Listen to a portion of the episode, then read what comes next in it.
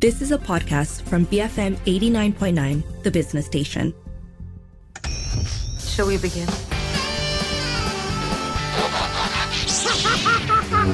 Expecto Patronum!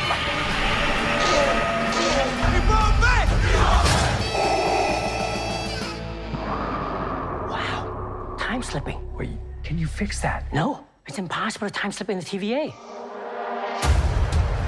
I've been pulled through time. Whatever we do, we're playing God. We are gods. But how do you choose? Who lives and who dies? You better run! War is on its way. Come on, you're the god of mischief. Always have been. Always will be.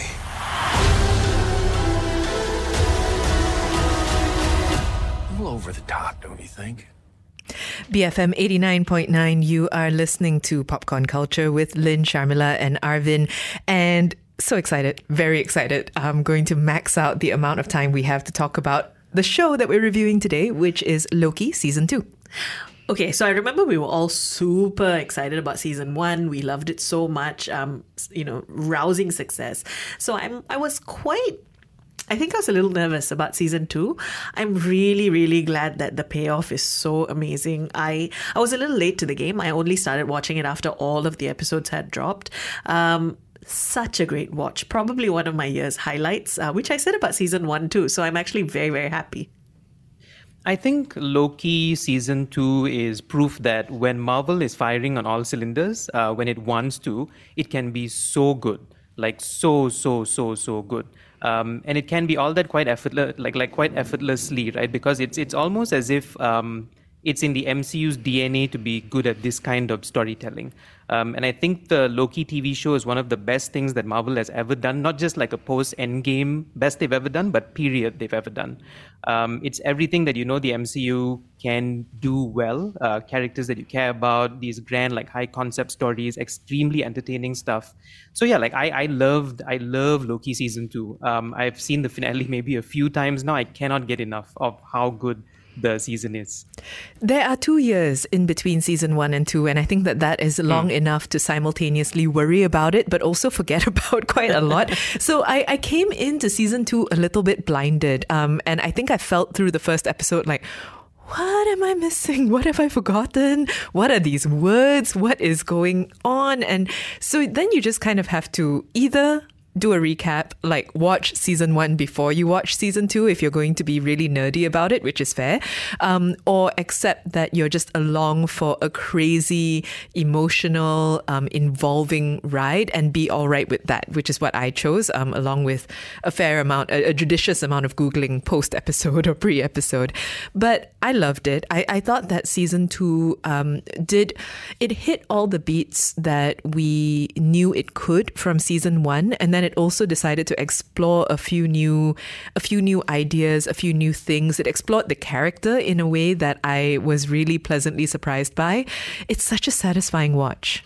Actually, it's such a nerdy watch as well. Oh my God, right? it's deeply nerdy. Yeah, I mean, when you talk about what are those words, what are these concepts, I mean, you can try and pick every geeky, nerdy concept out of pop culture and sci fi and fantasy. It's probably in Loki, right? Whether it's multiple dimensions, whether it's time travel, whether it's mythology, whether it's comic book nerdery, like every bit of it is there. Um, people often use words, you know, in a very throwaway manner, like time slipping. Um, and it does require a, quite a bit from you as an audience. But that said, um, I also realize that there is also a way to watch Loki without necessarily needing to understand or engage with a lot of it and still find it deeply entertaining. And that's because of how well performed and well written the show is that you can actually put aside a lot of the a lot of the connective tissue that's really quite geeky uh, and just focus on the storyline and focus on the emotions and focus on the character arcs. And I still think you'll get so much out of the show. And also because like Loki is very similar to the Spider Verse movies or even movies like Everything Everywhere All at Once, right? In the sense that it understands that the multiverse stories need to be grounded in its characters um, because it's never really about the multiverse itself, right? Like the mechanics of the multiverse, the, the concept itself is kind of. I love um, that there's thunder in the background while we're talking about Loki. Thor's not Well, happy. Yeah no no not at all. Um, and and at the end of the day i think it's it's what this existential mess means to um, a loki who was pulled out of his timeline and into the tva or uh, who was a villain basically who wanted to rule the universe right? Or sylvie who lived her whole life hiding in uh, apocalypses or mobius and his sort of like his vague jet ski dreams. Um, and, and and as and as big as the show is with the, tva and the branch timelines and all the like like cosmic bombasticness right it always keeps the story uh, intimate and about a few people that we genuinely care about so i think that's the i don't know i think that's the show's secret sauce Significant chunks of the show happen around key lime pie. Yes. Like, I- I- and, no, and I think that's testament to how important You started the- Key, and I thought you were going to say Ke Huy Quan. who, who But also will- is very we important. will we'll get there. Um, no, but it's it's very important. These small quotidian things that happen. And the only reason you care about them is because you care about like you said the characters. Um the the chemistry really sings i think. Um from the first season tom hiddleston and owen wilson together were always a joy. And in this season it continues but then you also add and now we come to the other key uh ke huy quan who plays O.B. or Ouroboros, um, and is, I think, at the very loosest version of what I could say, um, he is tech support for the Time Variance Authority for the TVA. Oh, I love Ke Huy Quan. Um, I also love Jonathan Majors, who was, um, we saw a little bit of him in the first season. We see a lot more of him in this season. Um, and both of them are such welcome additions He's also doing better work in this than he did in Ant Man. Oh, I, I didn't even want to, you know, I, I decided I was just going to block Ant Man out of my mind while watching him in this this version of that character. Um, it's really telling that they could introduce two new characters to this mix of Owen Wilson and and um, Tom Hiddleston and you know Sylvie and all of the stuff that we already got from season one, and still we feel like we got enough of each of them. There was so much. Okay, maybe not Sylvie, which we can get to Yeah. later, um, but I do feel like each of them had their moment to shine, um, and it all came together so well too. Because for me, the main thing with season two versus season one is that season two actually had a very clear purpose, which was glorious. Um, but it, it it seems to know where it's heading, and it does that very very purposefully. Versus season one, which felt a little bit like chapters in a really cool story. Yeah, and and also like just adding on to that, right? Um, one thing I will say that there's a lot of uh, valid argument against the MCU's complicated um, tapestry or the, the interconnected story that they do, right? So the fact that you need to consume all the movies and now all the TV shows um, to know why, uh, you know, like something uh, is important or, or to understand where something is going or what's happening. Loki, I think, makes a strong case for having that interconnected story and why it's important and, and that has value. Because I think to fully appreciate what season two does with the characters and especially with Loki, um, and to appreciate his arc as a character and even Tom Hiddleston's career as Loki to a degree, you need to have seen Thor and Thor 2 and, and Ragnarok and Avengers 2012 and then Infinity War. Um, and even better if those movies were stretched out over like what, 14, 15 years? Because then the payoff, I think, of this season is, is very rewarding. Like the way they land this plane with this season is very, very, very rewarding. I'm glad you said Dark World because actually, um, I, I I don't know how I feel about Marvel retroactively making some of their not so great movies have meaning. Um, but in the context of this season, it really works. So maybe I just need to I, I need to sit with that for a moment because of the Thors, if we take out Love and Thunder, um, Dark World has often been the one that's derided, right? It's the one that people don't enjoy watching so much, um, but it's also in some ways the most significant piece of text that you need to have watched for Loki season two to really, really work for you. It's also got one of Tom Hiddleston's best scenes ever um, in all of the movies, where you actually see his character sort of broken down and, and bereft. And and I love I love Loki in Dark World, even though I don't really like the rest of the movie. Um, it's interesting, actually, Arvin, what you said, because really more than a payoff for Marvel fans. Loki season two is a payoff for Loki and Tom Hiddleston fans. Um, and I think that even if after this you choose not to engage with anything else that Marvel might be doing, and it is getting a little unwieldy, I feel like for those people who were with this character from the beginning, this season will pay off so beautifully because there's so much to uh, not just get excited by, but genuinely feel for, and and to kind of also as a story nerd, just really um, delight at the way the different threads are brought together so beautifully. Can I just say though that one, I don't hate the Dark World. Um, I've seen it a couple of times. It's not as bad as people say. No, me that too. It is. Me too. So I, Yeah. I'm actually not a Dark World hater. I, I liked it a lot, um, but. I'm a I'm a sucker for the sort of mythology Shakespearean Tom Hiddleston doing all the things, um, but I know a lot of people don't like it. Yeah, yeah. So I, I- don't hate it as much, and I love I love when MCU events have a retroactive effect on its own movies. They've done this a few times, right? Um, a character's arc is so poignant and so meaningful that it changes the way you watch the older movies completely, um, and it adds like different dimensions to past films. So now when I watch old Thor movies or even Avengers or Infinity War, I will have Loki season two in mind, and and I'll see those movies um, very very differently. I love that because it only happens when a character has a strong arc an arc that makes sense. And not every character in, in the MCU gets to have that, I think. We've gone 11 minutes and I haven't done the summation, but that's partly because it's a very difficult summation to do and, And I don't know. Uh, Let, let's just say that it is a self contained season. Um, it is a direct response to season one. So if you've seen it already, then you know. Uh, you heard the clip, so you know that there's time slipping. There's this feeling of Loki having to regain control and save the day. I think that's about Yes, because all the universe is under threat. Yes, which you know, it, Every it- movie. every movie, every show.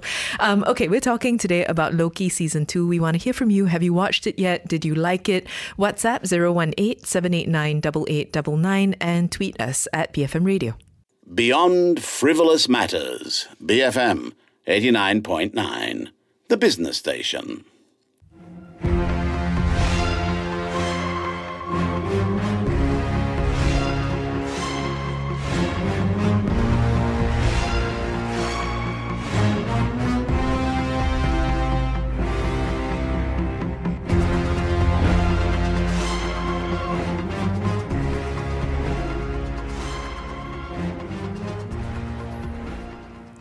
BFM 89.9. You're listening to Popcorn Culture with Lynn, Sharmila, and Arvin.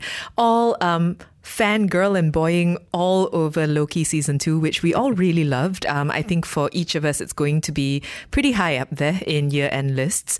I think it's time to talk about Tom Hiddleston because we've been talking around him.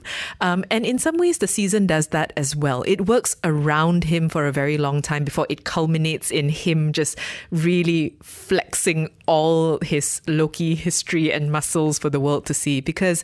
Um, He's so good. I mean, Loki has always been Tom Hiddleston. Tom Hiddleston's always been Loki. The two have been intertwined for a really long time. Um, but I love watching a really good actor who's a leading man and a character actor managing to do both those things within one single character, one single show.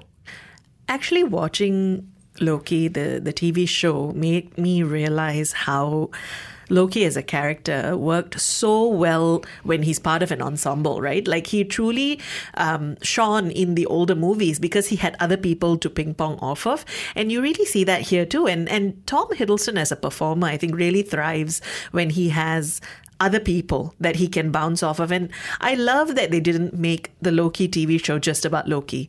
Um, it is about Loki by the end of it, but it couldn't have been about him if it wasn't also about these other characters. And his performance is so brilliant. He's so likable. His delivery is simultaneously so human and godlike. Um, I don't know whether, you know, when we talk about a, a character and an actor being so enmeshed with each other that you can't see anyone else in this role, I think by this point, I can't see anyone else being able to do this Loki this well. No, I, think I think like Tom Hiddleston was born to play Loki. Um, and it's nice seeing someone who loves the character as much as the fans love the character. Like he loves, he loves, loves, loves being Loki. Um, and I also like that in this season they they went back to having him be a bit more Loki than in pre- the, the previous season because the previous season he was very much. Uh, a TVA Loki uh, with the uniform and, and trying to figure out like you know what happens when the, the time mechanics and all that stuff. And then in this season, you see a bit more of the the Lokiness in him. Like you see some some shadow play, a bit of uh, magic, a bit of trickery. Um, I like all that, and I love seeing Tom Hiddleston bring that that um, that dimension to Loki as well. I also think it's safe to say that I don't think this is recency bias, but I think it's safe to say that Loki has one of the best, if not the best, arc in the whole MCU. Yes. Like all of the MCU. Yes, right? agreed. Like yeah, like like Iron Man had that badge. Um, Captain America, I think, had a thoughtful arc, and Thor's was also very powerful. But I think Loki's arc is probably the cleanest, most consistent, um, best written arc in the entire franchise. Frankly, it's Shakespearean, right? So, so Tom Hiddleston's background is in Shakespeare. Um, it's in theatre performance, and I think it really shows in, and it shows in how they choose to use him and how they choose to resolve things for him as well. Because the the ways in which things echo back and front, uh, the ways in which things that happened before have significance towards how he chooses to do things at the end. All of that stuff um, is very you know it's very novelistic. It, it's very literary in some ways which is an interesting approach to take for a comic book show essentially. I also think um, just before we move off of hiddleston the physicality is so fun because he really gets to kind of um, contort and twist and throw himself around and, Yeah. and pose and it's so Are we talking fun about the hair flips? with the hair flips, the, the the hand claws, the the all of it. He just Yeah. he just gets to be really um, physically emotive, and I loved watching that. So I think that this could only have happened in a TV show, which is why I'm really glad that we got uh, this much real estate for us to be able to enjoy him as Loki, right? Because in a movie, you can't have a character in one scene laughing about Cracker Jacks and tandem bikes, and then in the you know two episodes later, probably pull off one of the most dramatic like finales I've possibly ever seen on screen. You know, full drama, full Shakespeare, full emotion and still have it hold water. And it's actually exactly the Marvel problem that they whiplash from emotion to emotion. But Loki getting a TV show means that we get to enjoy him in all of those things. We get to see funny Loki, we get to see emotional Loki, we get to see lovelorn Loki, we also get to see Shakespearean Loki, and it's all so, so good. Also, literally, we get to see like many Lokis, like many, many different Lokis. Um, also, can we can we take a moment to appreciate, like, just fully, like, just fully bask in the awesomeness of Natalie Holt, who composed the score for Loki. Yes. Yes. Um, like, like I know that TV shows have become cinematic over the last like 10, 15 years, right? But Natalie Holt didn't have to go this hard for Loki for a TV show. She didn't have to do this much. Um, but the MCU is better for it lah, that she did. I, I've been playing the season two album on a loop, especially the, the last three tracks on volume two. Uh, the visuals and the set design of Loki, are, they play a massive part. Like the aesthetics are so strong and, and, and they play a huge role, right? But I think Natalie Holt's score does so much heavy lifting, like such a crazy, beautiful compositions, like seriously. I agree. I also want to give a shout out to wardrobe because I, I think that the ways in which they're dressed um, and in those sets, in those physical sets, it, it all contributes to that feeling like you're actually somewhere and, and that's And some time. well out of time out of actually time, you're out of time but um, it, it, it does contribute to that feeling that you're physically in spaces um, i also actually it's a very stacked cast this time round and we have spent a lot of time rightfully so on Tom Hiddleston. But Owen Wilson's great. Gugu Mbatha Raw is great. Um, Ke Huy Quan, really funny and sweet. Um, Jonathan Majors, I think it's um, his his range and his his range and his charisma on screen is so interesting to watch, especially in the context of not knowing what his future is in um, in Marvel, I think, and with the character. Yeah, we see a really different version of, of the character we've seen thus far, um, and he nails it. Owen Wilson is so, so, so good. I don't think the show would work without him, and I'm really glad that they allowed that friendship to build. Without him and his whispering. I know. Uh, I, I really want to see more of him in, in stuff like this. He's also kind of unrecognizable as Owen Wilson, right? I felt the same way um, in season one that he, I, I think it's the most unique role he's done. Owen Wilson himself. Like we've never seen him do something like this. Um, also, just like quickly wanted to say that I think it's important to say that the season isn't a perfect season. Um, there are No. some episodes that had like questionable pacing or character development. Uh, some characters just sort of fall off the radar suddenly, they, they disappear, you know, plot lines are shelved. It's a bit inconsistent. Um, and it's so much smaller than season one, like more intimate, fewer set pieces. But I think ultimately because of how they tie everything up, and um, it's it's very likely the, the last season of this series, it elevates the whole season to a strong nine or ten if, if we're giving stars. Like without that finale, I think we'll be having a very different discussion. Um, but they stuck the landing. I think without the finale, it's a seven or an eight, right? Again, we don't do stars, but but if we mm were going to, absolutely. I think it's it's around there. And then because the final two episodes, I would say, are so strong, and the final in particular really takes it there and has the bravery to stick it. Um, it's actually it's a brave show, right? It's it's a brave story arc to do, especially in the context of this world in which we live, where things are constantly getting uh, retrofitted or things are constantly just oh, actually that didn't happen. Don't worry, we're just going to change it. Um, the way this was done has a permanence to it that I enjoyed. I see the whole two seasons as as two halves of a whole, so that helps. Um, as an Ouroboros, as an Ouroboros, absolutely. the first season is definitely better as an overall season, with every episode kind of being special. Second season has its ups and downs, but oh my god, the last two episodes. Um, for me personally, I think the Loki TV show in its entirety is probably one of my top five of all time Marvel things, um, and I think it'll be a long time before that changes. I think I'll put it in top three. I've been thinking about it mm, for a mm, while. I, I think, think, so too, like actually. Yeah. Top three, right? Yeah. Does this change the way you see the MCU uh, moving forward? Because no. we just spoke about the. no, so I actually think I actually wish more things would be like this and kind of exist on its own space, in a way. Oh. Moon Knight style. Yeah.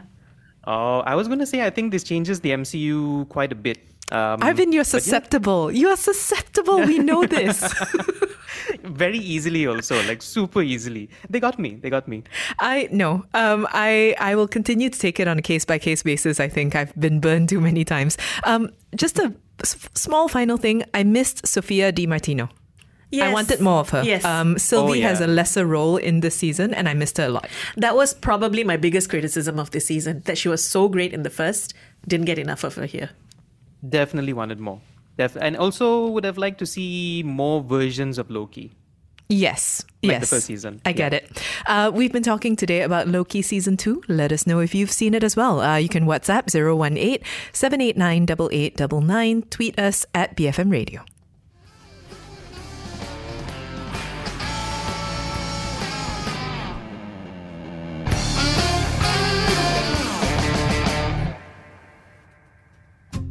You have been listening to a podcast from BFM 89.9, the business station. For more stories of the same kind, download the BFM app.